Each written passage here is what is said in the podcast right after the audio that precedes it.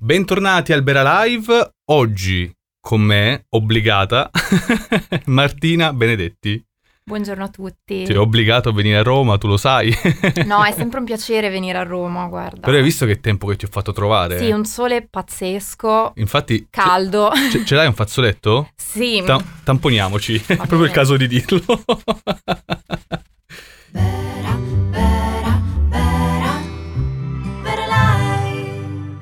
Martina, ma eh, ti volevo subito chiedere così, rompiamo subito il ghiaccio. L'etichetta che ti danno, spesso e volentieri, di infermiera simbolo, è una cosa che ti fa piacere o ti sta un po' stretta? Allora, subito con, Così. con così. un domandino semplice. Cioè, sì. Allora, no, diciamo che mh, sicuramente ecco, so- ne sono onorata di, di questa cosa, una cosa totalmente inaspettata.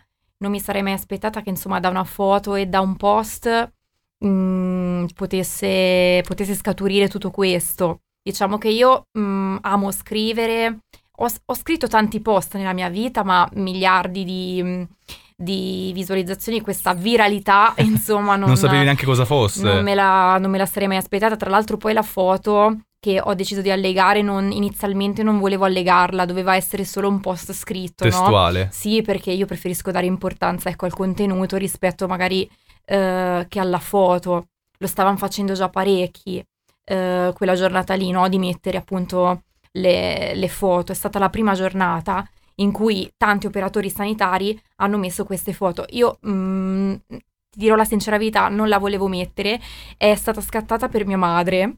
Ma la dai. foto, sì, gliela mandai la mattina dello smonto notte alle 7. Quindi tipica foto da WhatsApp Sì, da inviare. Esatto, cioè qualità pessima, fatta in un bagno, Ah. proprio dopo che mi sono insomma cambiata, tolta i dispositivi di protezione individuali e siccome avevo già interrotto, avevo già rotto i rapporti insomma con i miei familiari, non li vedevo da un bel po' di Caspita. tempo e volevo far, far vedere insomma a mia madre come, come stavo, come lavoravo e era destinata a lei.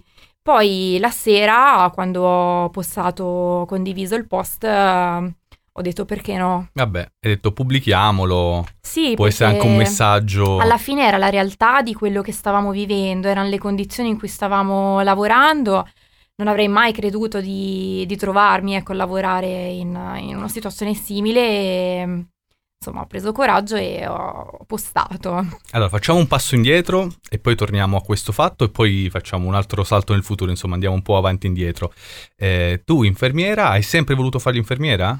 Beh, in realtà no. Ah. Eh, in realtà io ho fatto il liceo linguistico, eh, partita, volevo fare giurisprudenza, comunque qualche materia umanistica, non avevo le idee ben chiare, mi è sempre piaciuto scrivere, eh, avevo anche una mezza idea di fare proprio la scrittrice di libri per bambini. Caspita, E, mm, eri da primo o da ultimo banco? mm, metà. Inter- intermedio? Sì, sì, metà. Questa è una risposta un po' paracula, eh? Sì, sì, no, vabbè. diciamo, diciamo a metà, dai.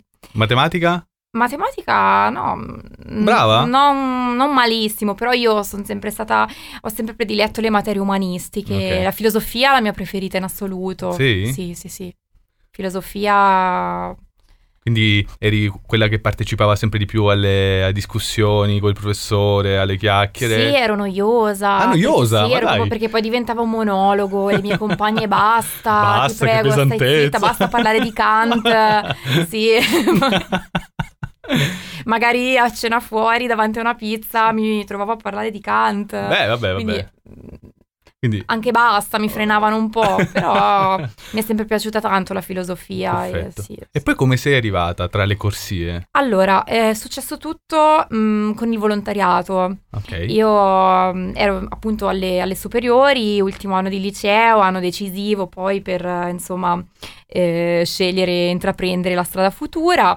Ho fatto associazionismo con Un Cuore un Mondo, che è mh, una- un'associazione che lavora in cardiochirurgia pediatrica con eh, bambini cardiopatici da lì poi è nato l'amore insomma per il mondo sanitario e mh, insomma ho, ho deciso di fare poi l'infermiera. C'è stato un momento preciso in cui hai deciso di diventare infermiera? C'è stato un episodio, un, non so, un qualcosa che hai visto, che hai sentito, che hai percepito?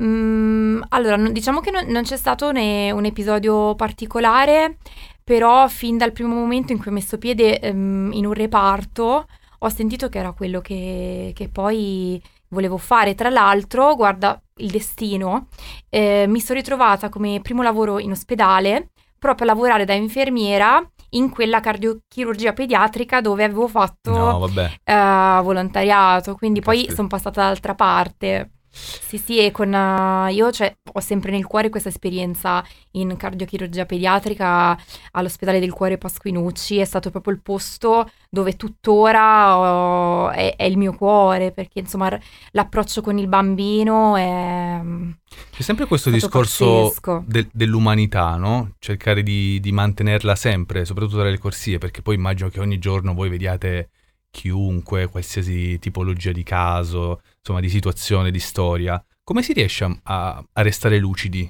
dopo tanto tempo? Ehm, a me piace eh, sempre tirar fuori un, un concetto che ho imparato all'università, che è il concetto di coping. Ah. Eh, Coping è una parola inglese e significa strategia di adattamento. Ogni persona ha le proprie strategie di adattamento. Io, mm, per esempio, eh, logico che inizialmente eh, mi portavo a casa il dolore, perché comunque ecco, È un, un reparto di cardiochirurgia pediatrica no- non è semplice. E ogni storia, la- le storie di ogni bambino poi diventavano, diventavano le mie. Eh, mano a mano che, che vai avanti, mm, non ti dico che ti disumanizzi perché ciò non, insomma, non, non avviene e secondo me non è nemmeno giusto perché se no poi si va a sfociare in una patologia insomma che poi è Certo. il discorso tutto il, il burnout perché non ci si deve mai disumanizzare. Eh, però ci sono proprio varie strategie che ogni persona può trovare. Per esempio, io eh, ecco, riversavo queste emozioni magari nell'attività fisica eh, piuttosto che nello yoga, eh, piuttosto, ecco, mh, varie attività eh, che riuscivano, ecco, in qualche modo a farmi distrarre da- dai pensieri continui della vita lavorativa nel reparto. Il canto?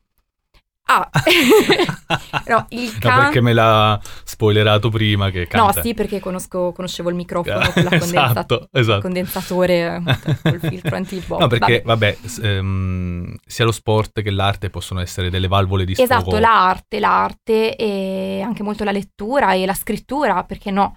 Infatti, mh, scrivere mi è sempre servito in questo senso, no? Una sorta di scrivere per fare autocoscienza dell'anima, mi piace definirlo così. Caspita. Eh, senti, Sempre filosofia, poi vabbè, ogni, ogni tanto tu che, buttacela. che, che salta fuori. Comunque, tornando al discorso mh, canto, no? E la musica per me è una costante fissa.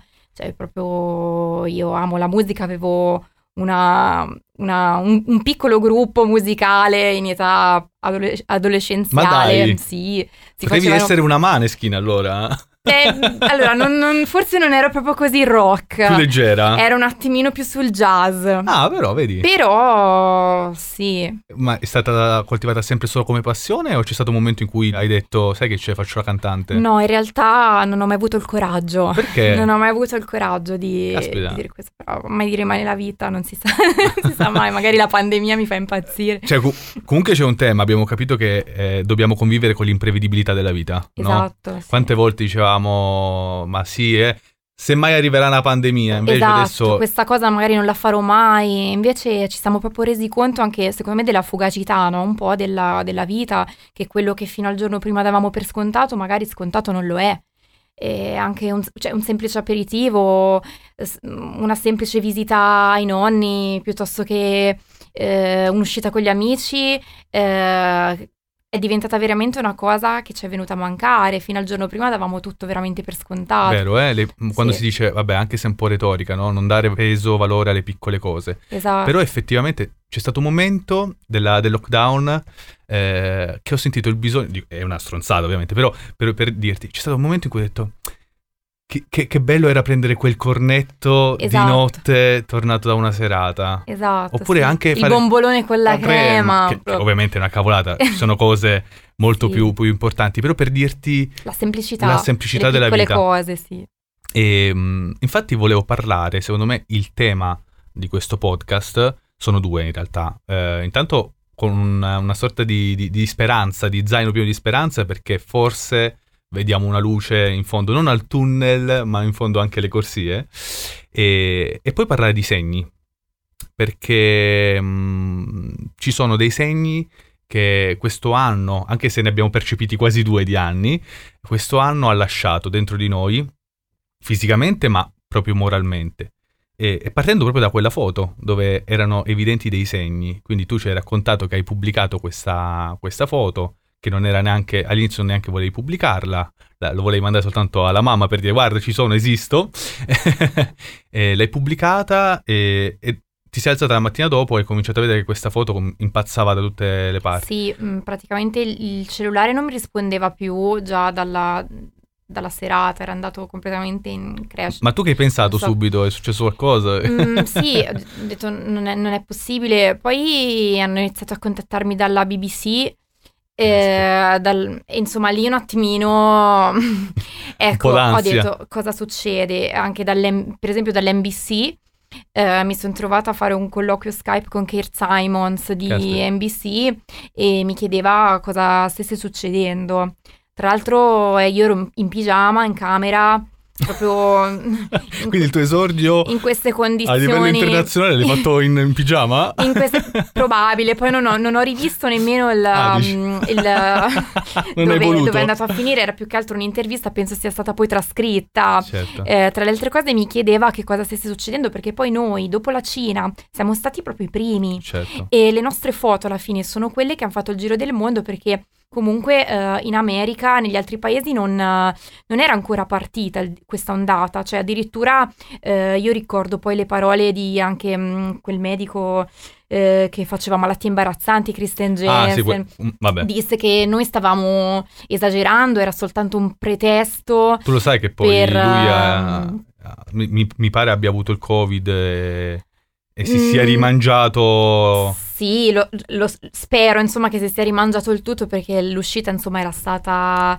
era stata alquanto infelice, però tante persone da fuori non, non capivano ancora perché non era ancora, eh, cioè quest- diciamo che la pandemia non era ancora entrata a far parte della quotidianità e spesso Sì. per egoismo, un po' per indifferenza, finché una cosa non ci tocca in prima persona, eh, finché la vediamo eh, succedere agli altri, la sentiamo distante, eh, diciamo che c'è anche una sorta un po' di indifferenza, perché Certo. comunque ciò che poi ci è successo a noi, insomma, nella mia realtà, eh, tra le prime settimane di marzo, diciamo che è arrivata, proprio si è abbattuta l'ondata. Ma tu hai capito di- da subito eh, la gravità della situazione, perché c'è stato un momento, diciamo un mesetto pieno, tra febbraio e inizi di marzo, in cui tutti abbiamo sottovalutato il fenomeno. Sì, esatto. Io ehm, devo dire di essere stata una di que- delle persone super paranoiche che già a dicembre, insomma il, il 31 dicembre, quando insomma l'OMS ha, ha- ha dichiarato insomma emergenza globale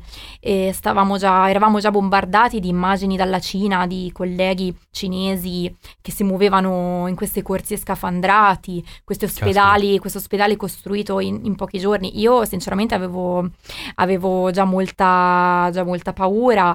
E, Ma tu eri convinta che si sarebbe replicato lo stesso in Italia o eri più speranzosa all'inizio? Mm, magari ecco, non credevo che piombasse così all'improvviso, ecco, nella nostra realtà credevo in maniera un pochino più graduale.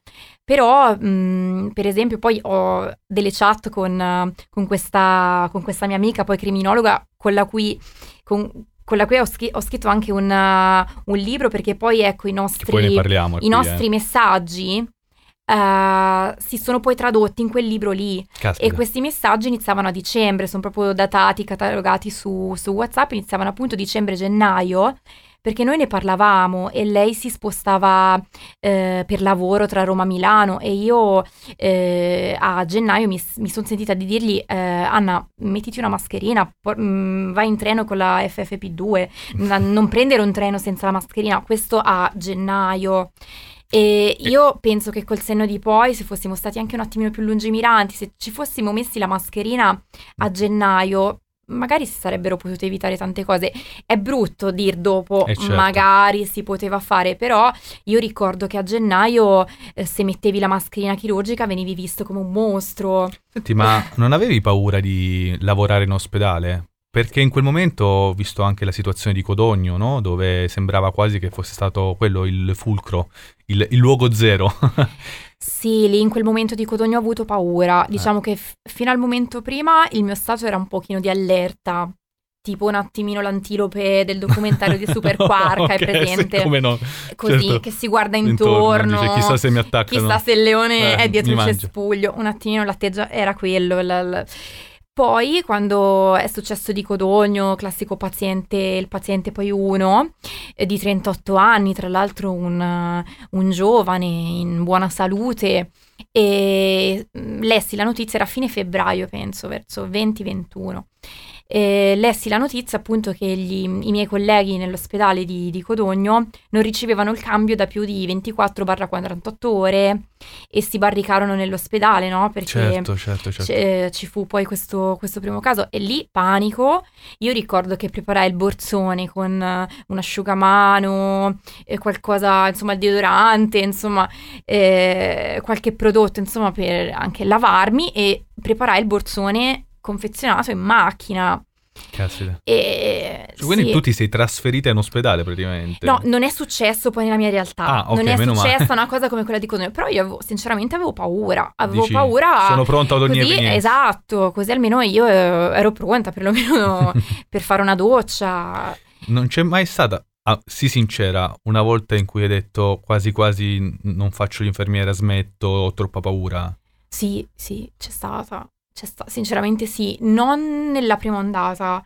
È avvenuto eh, di recente, insomma, quest'anno, mm, perché mm, diciamo che la- poi la seconda e la terza ondata si sono sovrapposte, quindi è stato un periodo lunghissimo per noi. Certo. e è stato proprio estenuante a livello fisico, mentre la prima ondata mh, lo scorso anno è durata per noi, parlo del mio ospedale in Toscana, un mese e mezzo, due.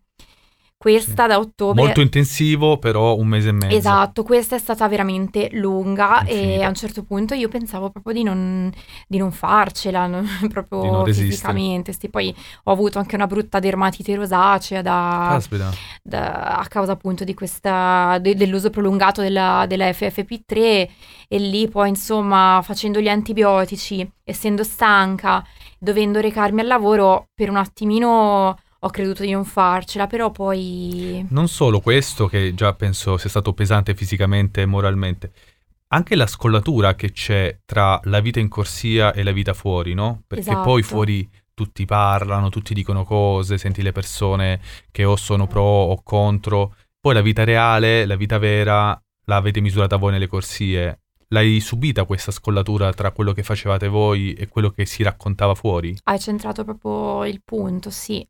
E mm, certe, mi- io mi trovavo guar- a guardare la televisione e a volte provavo rabbia per persone veramente che secondo me non avevano né le competenze, né l'autorità, né il diritto in quel momento di parlare, che magari sentenziavano.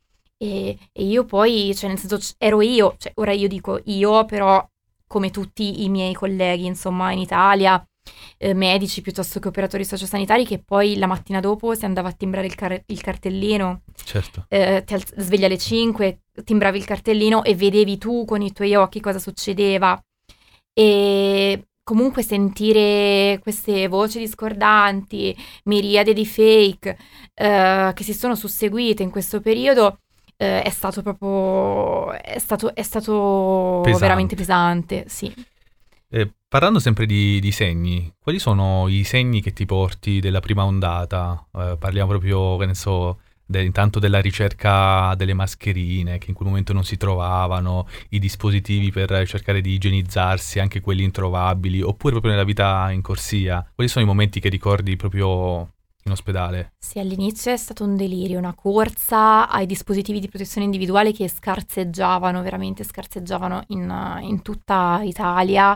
E io mi ricordo quando uscivo poi dalla corsia facevo il giro dei ferramenta insieme alle mie colleghe. Ah, direttamente Noi- voi? Noi, noi sì, sì, an- mm, ci siamo proprio mobilitate, abbiamo, facciamo i giri ferramenti, negozi, per esempio, mm, negozi di, di bricolage, di fai da te per la casa, per cercare le tute, per cercare queste tute FFP3 Quindi- che non c'erano. Scusami, qual era l'outfit di que- in corsia? E voi vi vestivate ovviamente con i vostri vestiti, Inizialmente camice. ci davano solo i camici, però lasciavano le gambe comunque scoperte. Ok. E, mm, Poi avevate una poi- tuta? E successivamente hanno iniziato poi a rifornirci di tute e sono arrivate queste tutone praticamente idrorepellenti.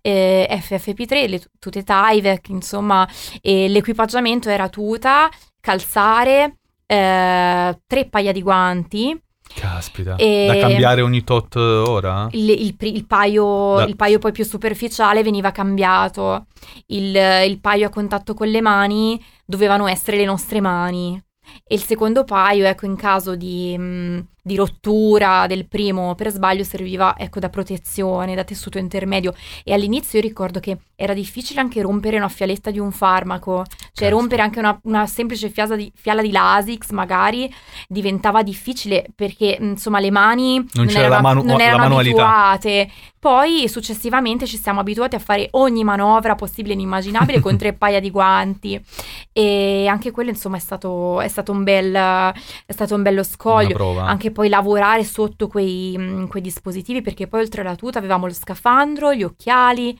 la mascherina P3 Faceva caldo? Molto, cioè faceva caldissimo, mm, si sudava veramente enormemente, poi È una domanda stupida, ma in realtà mantenere la concentrazione con tutta questa pressione, il caldo e poi la, la Esatto. concentrazione di fare queste, queste cose che tu dici essere molto manuali. sì, poi comunque la concentrazione è sempre elevata perché mm, i pazienti Covid comunque hanno bisogno di un'assistenza, eh, comunque i, nostri in terapia intensiva mm, particolare eh, anche a livello anche di sedazioni. eh, c'erano da preparare mm, una, una quantità infinita di, di farmaci per mantenere la sedazione e, mm, e insomma e- era difficile anche preparare un, un singolo farmaco inizialmente. Qual è stato il momento più più difficile? Ti ricordi? Il momento più difficile è proprio la prima notte, quando io sono entrata in turno e ho trovato proprio il set. e- mm, Cambiata completamente. Cambiato, sì, mi hanno detto devi entrare in Covid. E io non mi ero, non avevo mai visto una procedura di vestizione e di svestizione. E non, non c'avevo, diciamo che non, non c'è stato un, c'è stato dopo poi, eh, ne- nelle settimane successive. Però mh, diciamo che ci siamo proprio trovati mh, a fare teoria e pratica insieme. E era la prima Caspita. volta, perché di solito c'è comunque nel mondo sanitario mh, tu mh, eh, pratichi secondo eh, la medicina Certo. basata sulle evidenze, no? Sulle evidenze scientifiche, Qui, quindi qui avete studi. lo- lottato contro qualcosa che non conoscevate. Qua, esatto, era una, una cosa totalmente, totalmente sconosciuta, avevamo qualche protocollo cinese, qualche protocollo dal nord Italia, insomma, anche qualche linea guida fatta da SIARTI, ANIARTI, che sono delle associazioni, insomma, scientifiche per, per darci una mano, però era tutto nuovo, si evolveva, si evolveva di giorno in giorno, magari fino al giorno prima una cosa era così, il, il giorno dopo cambiava, addirittura da- di ora in ora cambiavano le cose, le disposizioni, i percorsi, i protocolli, quindi ehm, era pesante anche, cioè proprio la parte tecnica. Proprio perché non conoscevate questo mostro, questo virus, eh, immagino che non sia stato neanche facile rincuorare i pazienti, perché eh, come fai se neanche tu in prima persona conosci quali possono essere le vere conseguenze di questa... È di- di stato, questa è stato difficile, i- con i pazienti è stato difficile perché tu vedevi proprio negli occhi il terrore, vedevi negli occhi il terrore eh, perché comunque eravamo stati bombardati da queste immagini dalla Cina, sembrava tanto lontana, eh, la cosa è piombata nella, nella nostra realtà e comunque spiegare magari anche all'anziano, no? all'85enne che è lì sul letto, ti guarda, devi spiegargli, insomma, che in quel momento mh, deve essere intubato, senza i familiari vicino, eh, da solo, eh, insomma, mh, senza, senza che lui capisca bene di cosa poi, Certo. poi si tratti, è difficile, è stato veramente difficile. Poi anche con la co- consapevolezza che, che c'era di non risvegliarsi, che per molti è, è poi avvenuta. E questo è stato proprio il dramma della solitudine di queste persone. Per molti, molti pazienti avete rappresentato la vera famiglia, perché ovviamente c'era un, un distacco, c'è stato obbligatoriamente un distacco per molti pazienti e voi eravate le uniche persone eh, ad essere vicino. Eh, vicino relativamente perché poi c'era comunque questo, questo, questo, Sì. muro eh, tra appunto il, il vestiario, poi ho visto a- alcune specie di, di plexiglass, no? Come siete riusciti a, a- anche qui a mantenere la lucidità anche emotiva? Perché è vero, tu prima mi hai spiegato in generale nel mondo, diciamo, ospedaliero cosa bisogna fare, però quando hai a che fare con, con un virus nuovo e con, queste- con questi pazienti che non sanno esattamente quello che accadrà tra qualche minuto e neanche tu lo sai, e non puoi neanche avere i parenti vicino perché è stato un caso eccezionale, come vi siete comportati? È stato difficile perché, non lo so, mi sono sentita mh, sotto alcuni versi, se devo fare una, una similitudine, un po' come magari il genitore che eh, sa eh, a cosa andrà incontro il figlio se fa quella determinata cosa, però non glielo deve dire in maniera mh, Cruda. così cruda da- per spaventarlo. E, mh, è stata dura, è stata dura perché noi in quel momento rappresentavamo anche la famiglia che non c'era. E il fatto che fossimo poi tutti uguali, no? Come dei soldatini, tra virgolette, tutti Certo. vestiti uguali, non ha aiutato ovviamente perché appunto l'instaurare una relazione d'aiuto, eh, quella che si instaura tipicamente tra il, mm, il paziente e il, insomma, il sanitario, è stato più difficile. Ti parlo dei pazienti ovviamente coscienti Certo, perché poi ta- tanti pazienti appunto arrivavano intubati e in quel caso poi la, ecco, diciamo che non c'era, non c'era dialogo se non poi magari durante il momento dell'estubazione, durante il momento poi del, del risveglio. Diciamo che insomma è stata... È, sta- è stata dura, io mi sono sentita addosso tanta, tanta, tanta responsabilità, Eh sì. specialmente anche per le famiglie a casa per le famiglie a casa che comunque mh, io mi ricordo inizialmente c'era questo telefono, sembrava un centralino, un centralino perché continuava a, a a squillare. squillare, mh, Mm. Non, non- non c'era fine, non c'era fine, non c'era tregua, però comunque noi mh, che eravamo già risorse già al limite, e pazienti estremamente critici, mh, non potevamo ma- magari nemmeno perdere quel minuto per staccarci, per staccarci dal letto del, del malato. E quindi poi mh, è brutto da dire, il telefono passava in secondo piano, però io mi rendevo conto che per la persona dall'altra parte del telefono Certo.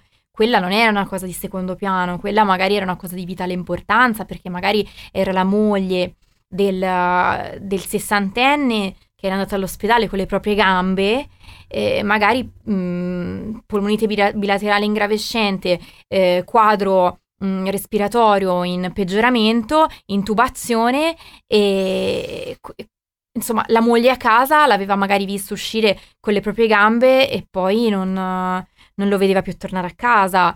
Ci sono state tan- ce ne sono state tante di queste, di queste situazioni e la responsabilità è stata, è stata tanta. Poi, insomma, ci- eh, diciamo che col, mh, col passare del tempo si sono creati dei percorsi, degli orari di chiamata, eh, si è Vabbè, strutturata certo. Tutta una rete eh, intorno alla gestione del familiare. Sono Però- stati introdotti poi anche i tablet in reparto per fare le videochiamate. Quelli sono stati dei momenti invece bellissimi. Sì, Poi le immagino. videochiamate a casa, con la famiglia.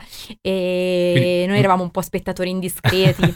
di- di Il ricordo più bello, appunto, c'è un momento che ti ricordi proprio, che ne so, un compleanno, un, un- gesto, qualcosa che sia successo. Ma sicuramente poi con ehm, noi abbiamo, abbiamo uno stereo poi anche in terapia eh, intensiva perché la musicoterapia aiuta molto anche Chiaro. aiuta molto il paziente. La musica è, se- cioè, la musica è sempre un toccasana.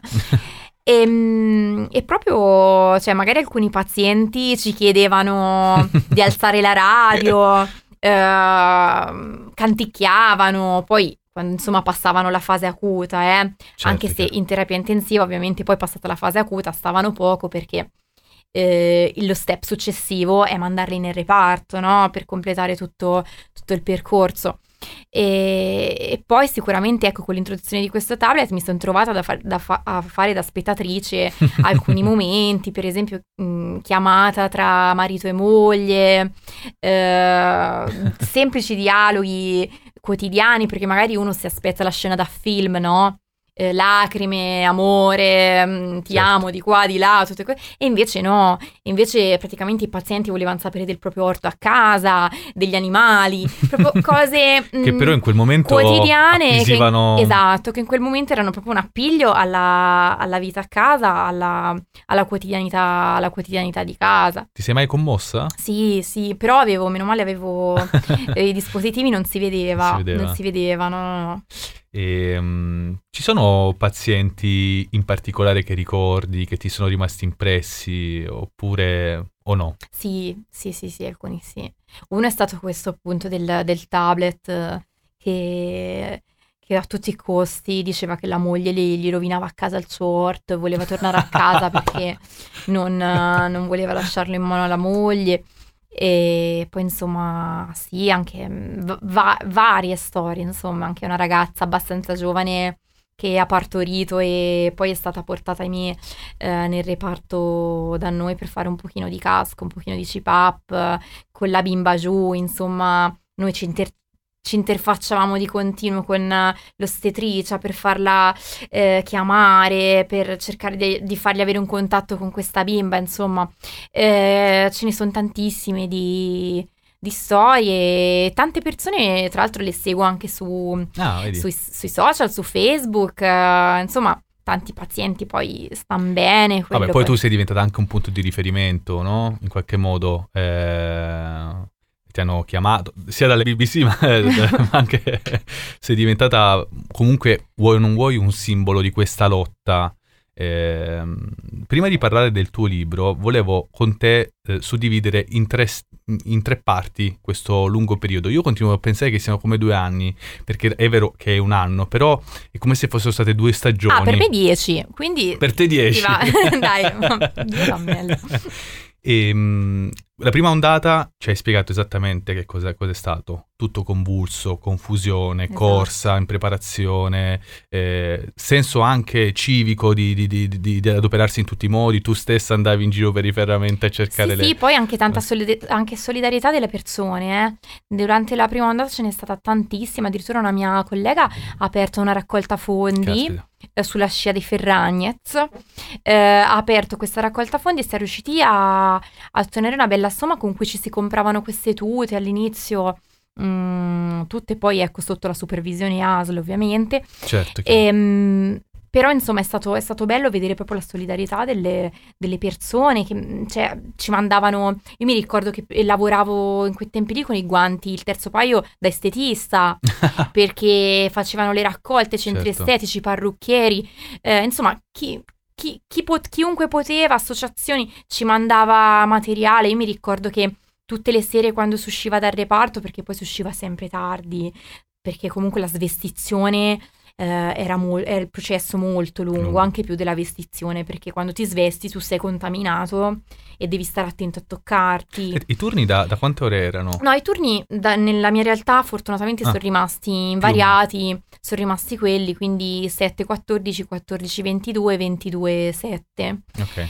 Ehm, però insomma era sempre, mm, era sempre quell'ora, quell'ora e mezza in più. Avevi l'impressione di non staccare mai? Sì, sì, sì, perché poi fuori, ecco, cioè fuori, il fuori non esisteva. C'era solo Era dentro. corsia a casa, corsia a casa.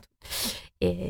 È vero che ci siamo stretti in un abbraccio solidale in quel periodo, proprio poi perché forse all'estero ci guardavano con, un, con, molto- con molta dubbiosità, noi invece, noi italiani, abbiamo dimostrato di essere italiani veramente, di abbracciarci, siamo stati molto molto solidali. Sì, E, sì. e quello che dicevamo anche un po' prima di cominciare questa chiacchiera, che eh, anche se era un momento drammatico, era comunque una novità, quindi la vivevamo alla giornata.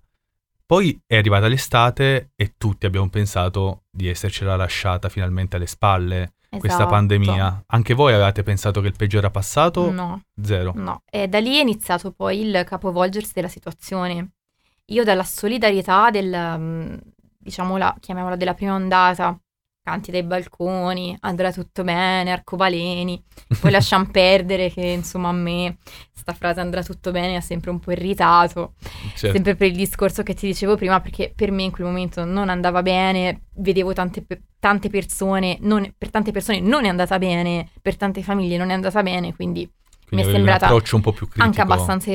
Sì, l'ho trovata anche un po' irrispettosa, poi magari non, da- ecco, non dal bambino che ti disegna No, l'arcobaleno certo, certo. senza malizia e con ingenuità, da, insomma, da altre, da, da altre provenienze, ecco. Quando è diventato una sorta di, di slogan. Di slogan un attimino sì, per, per, uh, per pulirsi un po' le mani e le coscienze, come anche il fatto degli eroi, Certo. ci, ci hanno dato questo appellativo di eroi, che se- io ho sempre ribadito che non, non siamo eroi ma professionisti, non abbiamo i superpoteri ma le competenze, proprio frase che ho scritto anche nel libro a, a maggio scorso. E, e quindi è dicevi il discorso dell'estate è proprio se, cioè, è capovolta la situazione. Cioè, da tra virgolette eroi, passami il termine che mh, secondo me non è, non è corretto, comunque è quello che eravamo per l'opinione, per l'opinione pubblica. Eh, io in primis e anche tanti altri colleghi abbiamo comunque mh, riguardito la popolazione sul fatto di non abbassare la guardia durante il periodo estivo. Cioè, quindi da, da supereroi siete diventati dei rompicoglioni. Esatto, e siamo passati proprio dal lato dei rompicoglioni, come hai detto tu, basta, eh, non lamentatevi più, state zitti, voi avete lo stipendio statale assicurato, voi lavorate. Ah, grazie. Una eh. bella batosta. eh. insomma, Dici, ma come, fino a una settimana fa... esatto, lì è stata, cioè, insomma, è stata brutta, cioè, diciamo, io la mia estate l'ho, l'ho vissuta così. Tu eri sicura che a settembre-ottobre sarebbe arrivata una seconda ondata, visto il comportamento di molti in estate? Io me la, Te sinceramente me l'aspettavo. Mm, Non ci... Allora, non... Non eh, così. non così. Cioè, comunque la paura, diciamo che la paura c'era. Dentro di me, io eh, comunque il barlume di speranza che non, non ripiombassimo nell'incubo, un pochino c'era, però anche verso settembre comunque il sentore poi... Il sentore c'era, anche le maggiori società scientifiche, per esempio Gimbe, lo prevedeva. E quindi insomma se lo, dice, se lo dicono gli scienziati noi c'è da credere nella scienza ecco a cosa, a cosa vuoi credere alla, alla alla- televisione no? Alla scienza. Eh, c'è stato mai, poi parliamo diciamo della seconda e della terza ondata, ehm, sai, per i cattolici anche, anche Cristo sulla croce a un certo punto ha chiesto perché mi hai abbandonato, no? Credere o sostenere la scienza per molti è una fede, no? Eh, c'è stato mai un momento in cui hai detto ma è vero quello che sta accadendo o eh, ci sto soltanto credendo? Cioè hai mai avuto un momento di, di sconforto e non, non- non credevi più neanche nella tua fede? Mm, no diciamo che io ho sempre creduto nella scienza al 100% Non hai mai avuto un momento di debolezza? No, in quel senso no, ho avuto momenti di debolezza però per altre cose, magari proprio ecco per la fatica, diciamo proprio per la fatica psicofisica, quello. Però nel, mm, ne- della scienza non ho mai dubitato, anche perché mm, tanti ecco, no, mm, pensano che la medicina sia una scienza esatta, la medicina non è una scienza esatta. E chi, ci- e chi lavora dentro in ambito medico lo sa che la medicina non è una scienza esatta. Tutto è in continua evoluzione, tutto è in continua discussione e questo è l'atteggiamento del- della persona che lavora in ambito scientifico. Non- la medicina non dà l'oro colato. Però, guarda, sentivo qualcuno che diceva in questi giorni che, eh, ovviamente il pubblico, parliamo de- delle persone normali, eh, anche se non dovrebbe essere così, però possono anche avere un po' il diritto a essere ignoranti, no? Perché se no non, non ci- non esisterebbero i medici, non esisterebbero gli avvocati, persone che hanno una, eh, una competenza specifica. Eh, ti ha mai dato fastidio l'atteggiamento invece di qualche collega, di qualche medico, di qualche virologo? Eh, Ma sì, anche la, cioè io la chiamavo la guerra tra virologi, non si poteva, cioè non si poteva vedere. quindi capisci anche Sì, no, lo no, capisco, spaesamento delle Capisco persone. e eh, nel senso mh, lo reputo anche giusto eh, da una persona comunque senza basi scientifiche che viene bombardata da messaggi contrastanti, magari non solo dal personaggio politico, dal personaggio che non c'entra niente col mondo sanitario, ma anche dal virologo stesso, dallo scienziato stesso, vengono dati due messaggi contrastanti e non va bene. Cioè non, mm, non c'è stata, diciamo, una linea eh, nazionale né italiana ma ne- nemmeno europea, eh, eh, se vogliamo se vogliamo dirla tutta, eh, a mio modesto e modestissimo, umilissimo parere, non c'è stata ecco una, una linea, diciamo che si sono accavallate voci su voci senza mantenere una linea... E tu sei stata involontariamente popolare, no? Mm, Non, è l'hai, che l'hai cercato, anzi ti hanno cercato tutti e tu hai sempre selezionato eh, Sì. poche interviste, poche, mh, poca esposizione rispetto a quella che avresti potuto avere. Eh, però ti è sembrato che a un certo punto i virologi fossero diventati delle rockstar eh, dove tutti cercavano una, una certa visibilità, senza mettere in dubbio le proprie competenze, non voglio dire quello. Sì, sì, senz'altro, senz'altro. Cioè, a un sì, certo sì, punto sì. sembrava fosse una Sì, rincorsa. Sì, anche perché fino, al, quando è- fino a prima del coronavirus eh, per me non esisteva Codogno, come per la maggior parte delle persone i virologi, chi sono i virologi? Cioè, non... Adesso siamo tutti virologi, hai visto? Eh sì, stanno diventando tutte la, la laurea di Facebook, Facebook. le lauree della vita. che no, vabbè, comunque sì, c'è stata ecco, questa sovraesposizione, secondo me, mediatica anche di, di- di tanti professionisti. Io sono sempre stata, lo dico lo ribadisco, sempre pro Massimo Galli. Io proprio ero team Galli forever. Uno dei Eh. pochi che tra l'altro ha anche ammesso di aver eh, avuto una- un- un'interpretazione sbagliata degli ultimi mesi perché insomma l'aveva dato... sta, ci sta. Però lì vedi anche l'uomo oltre professionista.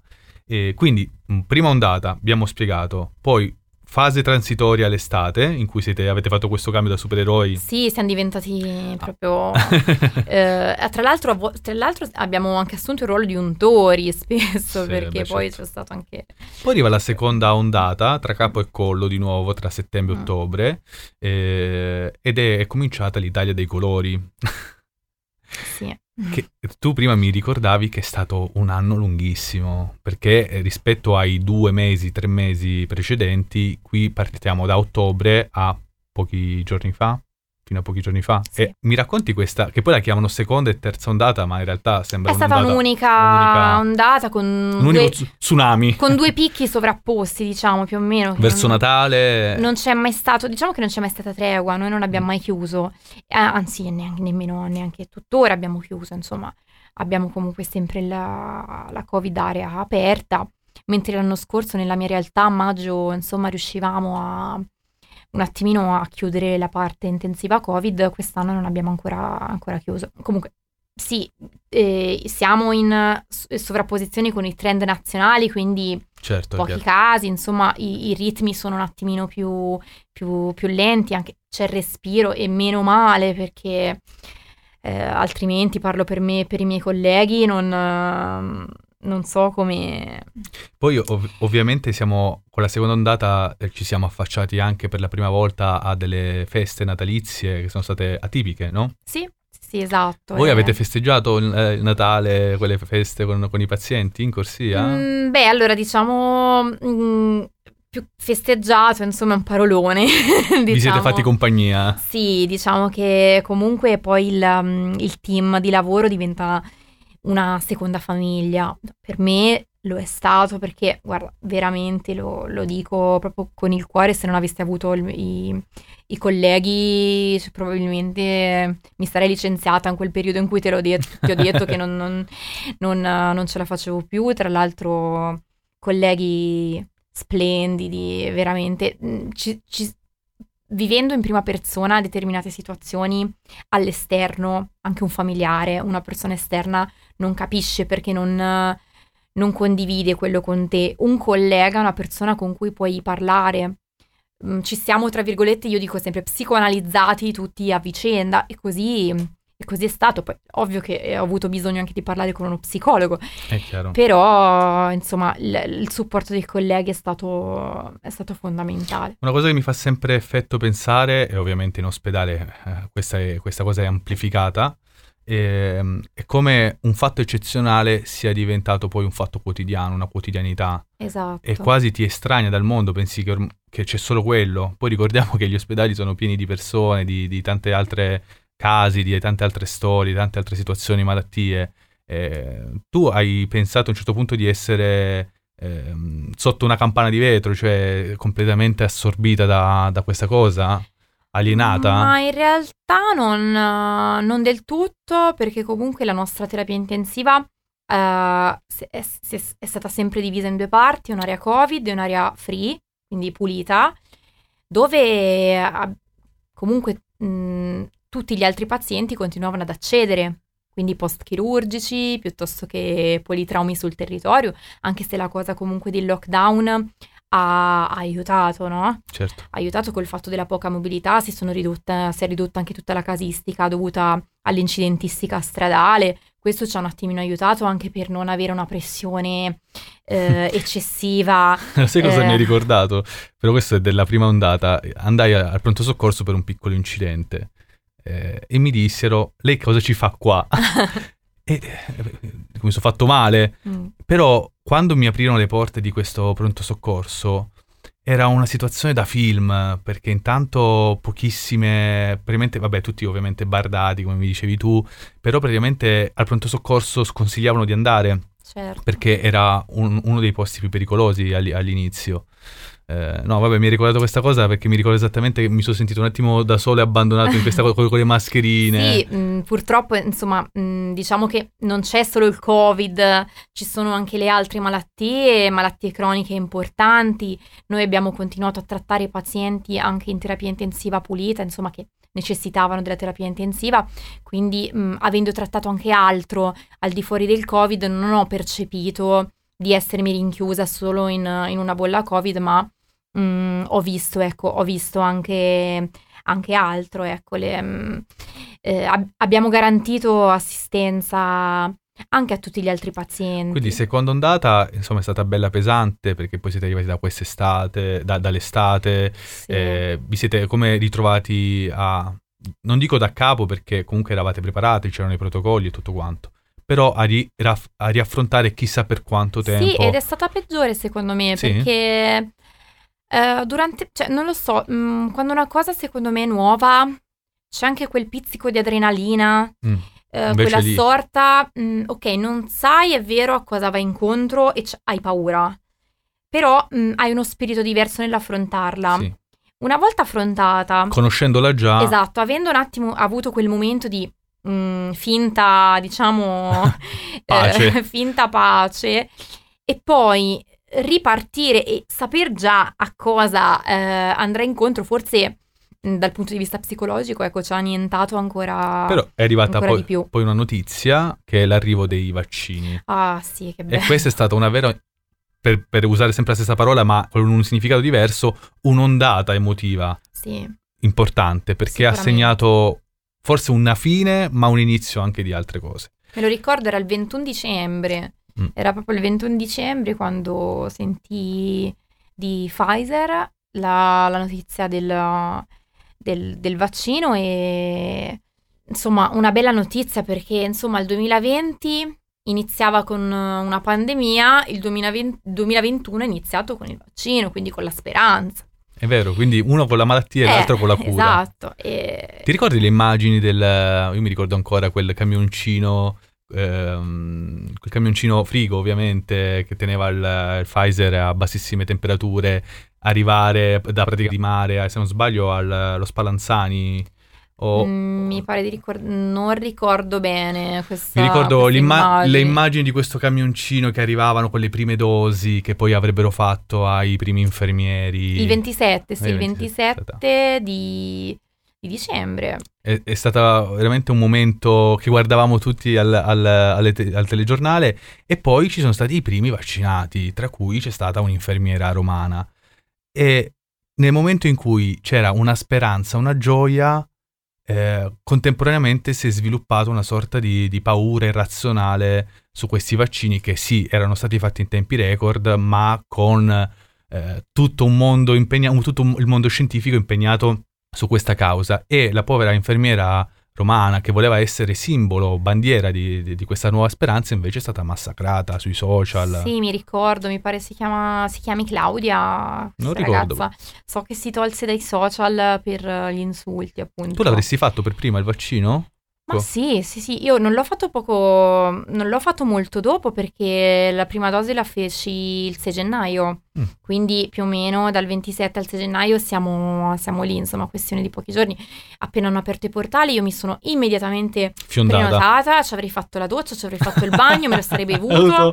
E no, ora vabbè, mm, Sì, si sì, sì. scherza, ma non, No. non si, cioè, quando si parla di farmaci, comunque di somministrazioni, eh, si va preparati, si legge, ci si informa, mm, sempre da fonti ufficiali ovviamente, non da lercio.it, ma da fonti ministeriali, si legge sempre il, eh, ecco, il bugiardino del farmaco, note AIFA e, e tutto un po', mi sono, mi sono informata, ovviamente ho letto, ho fatto le mie ricerche e, e ho contribuito ecco, al- a uscire dal, dal tunnel, come l'hai, come l'hai definito tu, Senti, ma secondo te vaccinandomi. perché per- le persone eh, prendono un'aspirina, una tachipirina senza nessun tipo di problema e poi si preoccupano di capire che cosa c'è dentro un vaccino? Lo so, è una domanda un po' banale. Ma il- guarda, in realtà proprio questi movimenti Novax eh, sono, sono Antichi. insomma anche antichi perché Sì, ci sì. sono addirittura categorie di Novax eh, per ogni tipologia di vaccino, non solo questo del Covid, quindi figuriamoci poi eh, questo vaccino è uscito fuori in così breve tempo, come hai ricordato tu, però con- come hai detto giustamente tu, con tutto un mondo scientifico, con eh, tantissimi anche interessi economici, perché tanto il mondo si muove su quello, no? Certo, chiaro. dietro, quindi c'è, è interesse del mondo uscirne. E perché mai dovrebbero iniettarci qualcosa? Perché mai dovrebbero iniettarci il 5G? Per- perché, perché? Ma Ammetti che, perché? eh, ammetti che il telefono ti va più veloce Sì, da quando ti sei assolutamente, vaccinata. assolutamente, sì, sì, ho, No, vabbè. superpoteri. Sai cosa? Non voglio tanto parlare dei Novax perché ovviamente quello è un parere, può essere lontano anni luce, però alla fine se quelle persone hanno quell'opinione... La, la cosa che ho notato è che non c'è mh, possibilità di dialogo.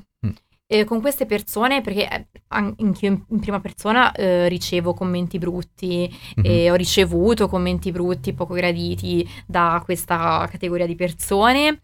E, mh, insomma, non c'è possibilità di dialogo. Ogni tanto ci ho provato.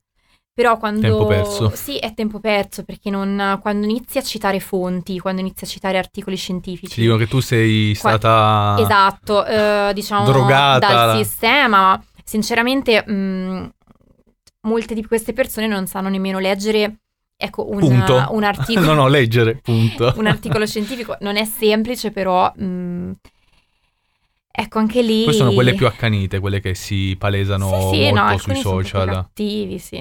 Però guarda, non voglio parlare tanto dei Novax perché ovviamente sono lontani Non anni diamogli, luce. non diamogli non voglio dare spazio. spazio. Parlo però delle persone comuni, quelle che appunto si fidano e non si fidano in base a quello che vedono al telegiornale o leggono, o leggono sui giornali. C'è stato qualche errore di comunicazione Sì, su questa co- campagna co- vaccinale? Ti dicevo come c'è stato anche il eh, anche per l'avvento del virus in generale, no? Mm. Guerra tra virologi, anche sulla campagna vaccinale non c'è stata una voce univoca. Ma perché c'era la eh, voglia di e- parlare sempre e comunque e di attendere... ma- No, Mm, diciamo che secondo me dovrebbe un attimino, dovrebbe un attimino far parlare di più la scienza, il dato scientifico e creare ecco meno confusione. Per una volta la politica eh, dovrebbe essere divisa perché cioè comunque mm,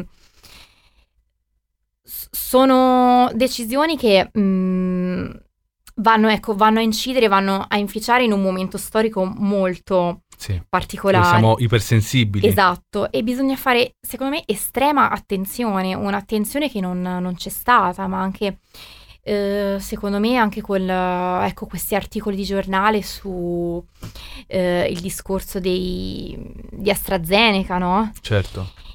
Spesso notizie mh, non portate fino in fondo oppure rettificate in un secondo momento, ma sai, la rettifica poi non, Non vale non quanto la notizia quanto il titolo di giornale eh, muore dopo somministrazione di AstraZeneca. Chiaro, certo. Quindi sì, non c'è stata sensibilità sicuramente da parte dei media. E... Io dico sempre questa cosa qua, sostenere i vaccini non vuol dire ignorare che ci possano essere delle possibili e talvolta anche terribili conseguenze, Eh, ci come, sono, come ogni sono. medicinale che prendiamo. Esatto, esatto. Però perché io continuo a dire e sostenere che bisogna aff- affidarci alla scienza e alle persone competenti? È come quando noi attraversiamo un ponte che ci porta da una parte all'altra di, una- di un- di un luogo e quel ponte l'ha fatto un esperto. Potrebbe crollare in un caso su un milione? Sì, potrebbe crollare, ma quante volte invece ci è servito per passare da una parte all'altra? È ovvio che ci sono tante cose in cui noi ci dobbiamo affidare. Certo. Perché s- stessa cosa quando attraversiamo un ponte, quando ci curiamo un mal di denti, quando mangiamo qualcosa, no? Anche quando andiamo eh, al ristorante ci affidiamo a qualcuno che ci prepara un piatto. Quindi, eh, allora, o siamo critici e scettici con tutto, oppure ci dobbiamo affidare. E questo vuol dire anche mettere in conto che ci possono essere eh, delle piccole, mh, consegu- piccole o grandi conseguenze. E io ti chiedo, cioè, se oggi tutti quanti contemporaneamente con le telecamere, con i lu- le luci puntate che ha in questo momento, questo periodo di pandemia, tutti quanti prendessimo un qualsiasi medicinale, uno qualsiasi, non si registrerebbero dei, dei- dei problemi, delle avversioni, dei casi? Penso di sì. Certo. Cioè, se tutto il mondo in questo momento prendesse, che ne so, faccio un esempio, un- un'aspirina, una tachipirina, ci sarà qualcuno a cui questa, questa medicina che per noi è banale può, può far male? Sì. Certo. Sì, sì, sicuramente. Mm, ti do ragione pienamente. No, sì. io provo, provo a dirlo, mi sembrava di una logica sconfortante, poi invece in realtà mi, mi rendo conto che soprattutto sui social Novax, ma anche persone spesso normali... la logica manca. cioè, spesso non, come ti dicevo, come ti dicevo prima, quando tu provi ad argomentare, eh, ecco, con argomentazioni logiche, poi questi ti attaccano su altro. Certo. No, quindi non, non c'è dialogo, non, non so. Non riuscirei neanche a dirti la mente del, Pensa un commento, ma sempre, non, non voglio dare... Un complottista medio. È arrivato un commento su, su un contenuto che avevamo pubblicato proprio per sostenere i vaccini sul fatto ah voi vi siete fatti lavare il cervello e vedrete che sarà uno sterminio. E io ho commentato guarda che l'unico sterminio che al momento è è registrato quello da Covid. è quello del, del covid. Eh, vabbè. Sì, ma come anche quando sono poi le classiche persone che magari quando, quando gli parli appunto di morte da Covid ti dicono la frase che a me ha fatto infuriare questa frase. È, ma tanto aveva le patologie pregresse. sarebbe morto comunque cioè. Aveva le patologie... Cosa vuol dire avere le patologie Certo. pregresse? Cioè, chi, chi sopra i 50 anni non ha ipertensione in Italia oggi? Cioè, poi le malattie croniche che sono il nostro pane quotidiano. Cioè, hai conosciuto qualcuno che ha cambiato parere in ospedale? Che magari è arrivato, che era, Sì. non dico negazionista, ma quasi. È successo, sì, sì, sì, sì, successo. sì, sì, è successo. Addirittura una persona che diffondeva video su social Dai, di matrice negazionista, poi sì, dopo essere stato intubato ed estubato, trasferito, insomma, e quando è poi quando è, è passato nella fase del miglioramento ha rettificato tutto, poi proprio anche via social. Quindi è successo. ti ricordi, adesso eh, ripercorrendo questo, questo anno abbondante, mi sono venute altre immagini, c'è stato un momento delle manifestazioni non mask, ti Oh ricordi? mio Dio, sì, sì, sì, sì, sì. Che forse l'immagine più forte è stata se non metti questa mascherina puoi metterne quest'altra che era invece l'intu- il, il- non so come si chiama, l'intubazione, Mm. che è una roba in- super invadente, super eh, immagino fastidiosa, non credo che sia Sì. una cosa. Allora, senti, mh, tralasciando, chiudendo il cerchio, eh, arriviamo al, al punto. Secondo te in questo momento c'è, vediamo la luce in fondo al tunnel, in fondo alla corsia? Ma ascolta, Visto che ehm, l'estate scorsa eri un po' più Io, realista. io sono comunque sempre, cioè non, non mi riesce a essere ottimista dopo l'anno e mezzo che ho vissuto, è difficile, diciamo che ci sto, ci sto lavorando Ci sopra, stai provando? ci sto lavorando sopra, però io sono sempre eh, un pochino diffidente, specialmente ora anche per il discorso varianti, vedremo, Eh, insomma speriamo di andare avanti bene come stiamo facendo con la campagna vaccinale. Anche se ci sono alcuni segnali dall'Inghilterra che non sono proprio... Esatto, proprio ora in questi, in questi giorni, mh, secondo me dovremo condividere, dovremo convivere an- per, un, per un po' mh, più preparati. con questa nuova normalità. Diciamo che mh, secondo me è sbagliato dire torniamo come prima. Mhm. Nell'immediato non possiamo, non possiamo pensare a- alla normalità come quella di prima, dobbiamo cercare di trovare una nuova normalità, che sarà sempre quella di indossare comunque le mascherine nei luoghi pubblici affollati in inverno, sempre per un po'. Secondo me, cioè, mh, io mi immagino magari a fare un viaggio nel, nel 2026 per dirti e avrò la mascherina. Cosa che ne- nei, nei paesi asiatici già accadeva. Sì, sono, io so- sono stata in Giappone, per esempio, nel 2019, eh, pre-Covid.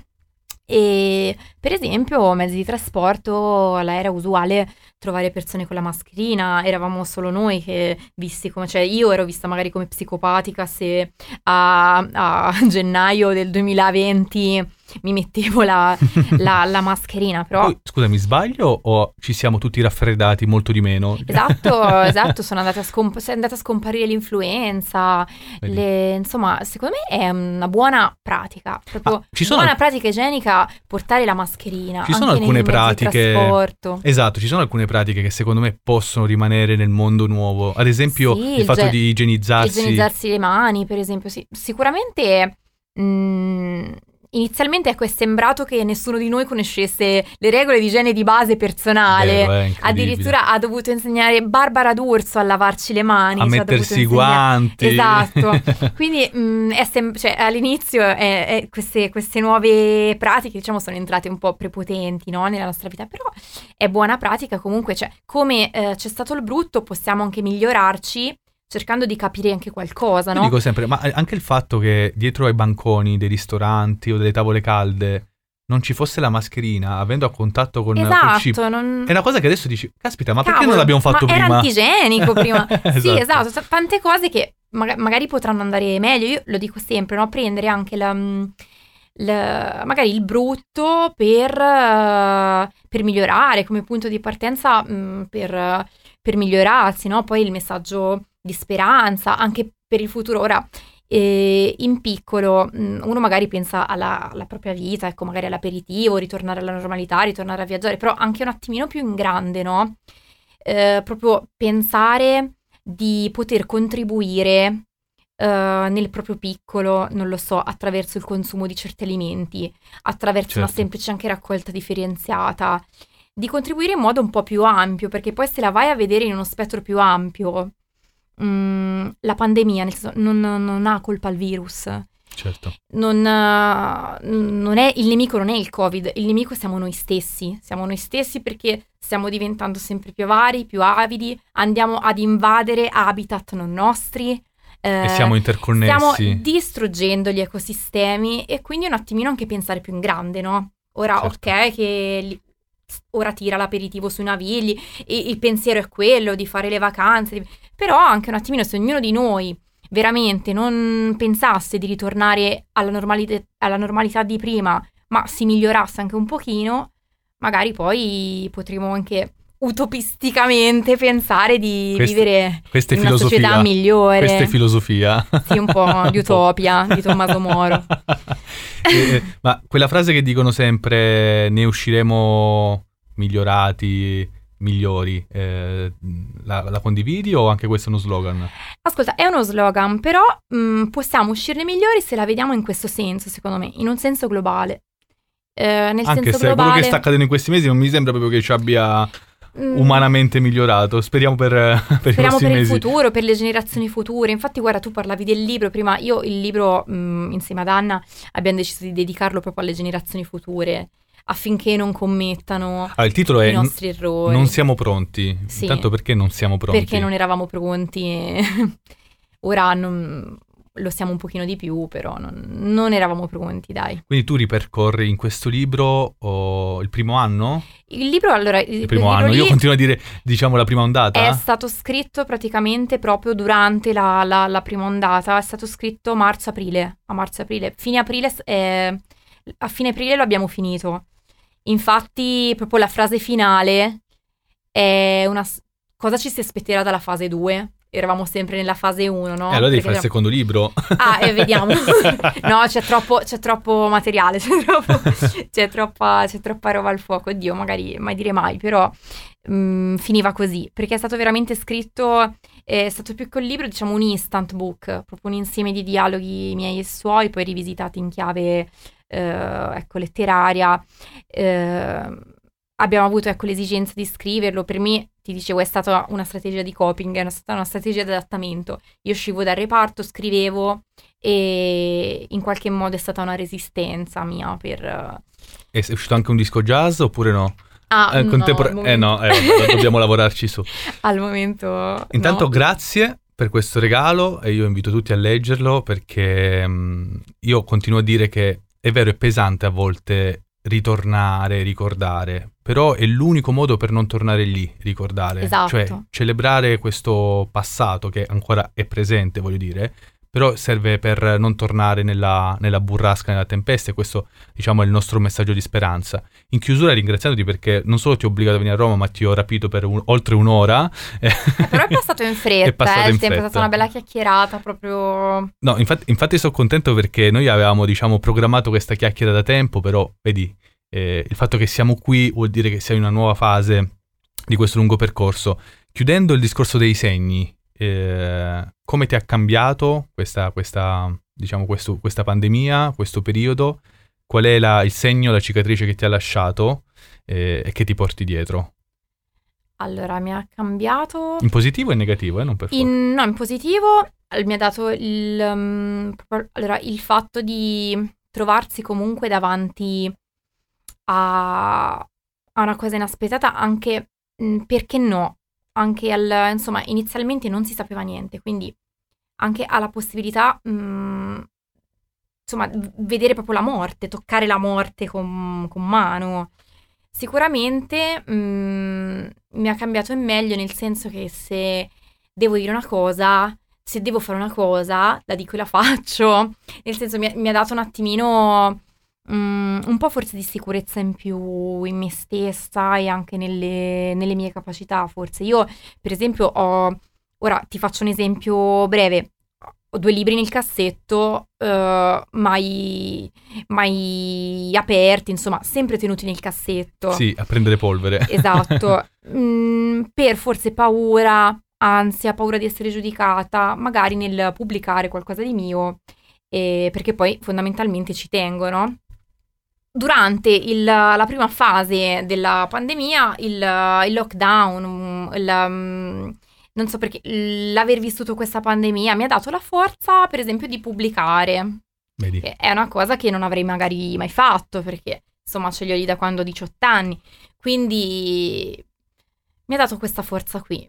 E in negativo in negativo sicuramente ecco ci lavorerò con lo psicologo magari Sì, non sono la persona più adatta. su queste cose qua però insomma Vabbè, diciamo che... qualche strascico negativo l'ho avuto insomma insonnia Sì, eh. sì, anche un po' problemi anche psico, diciamo somatici, anche fisici.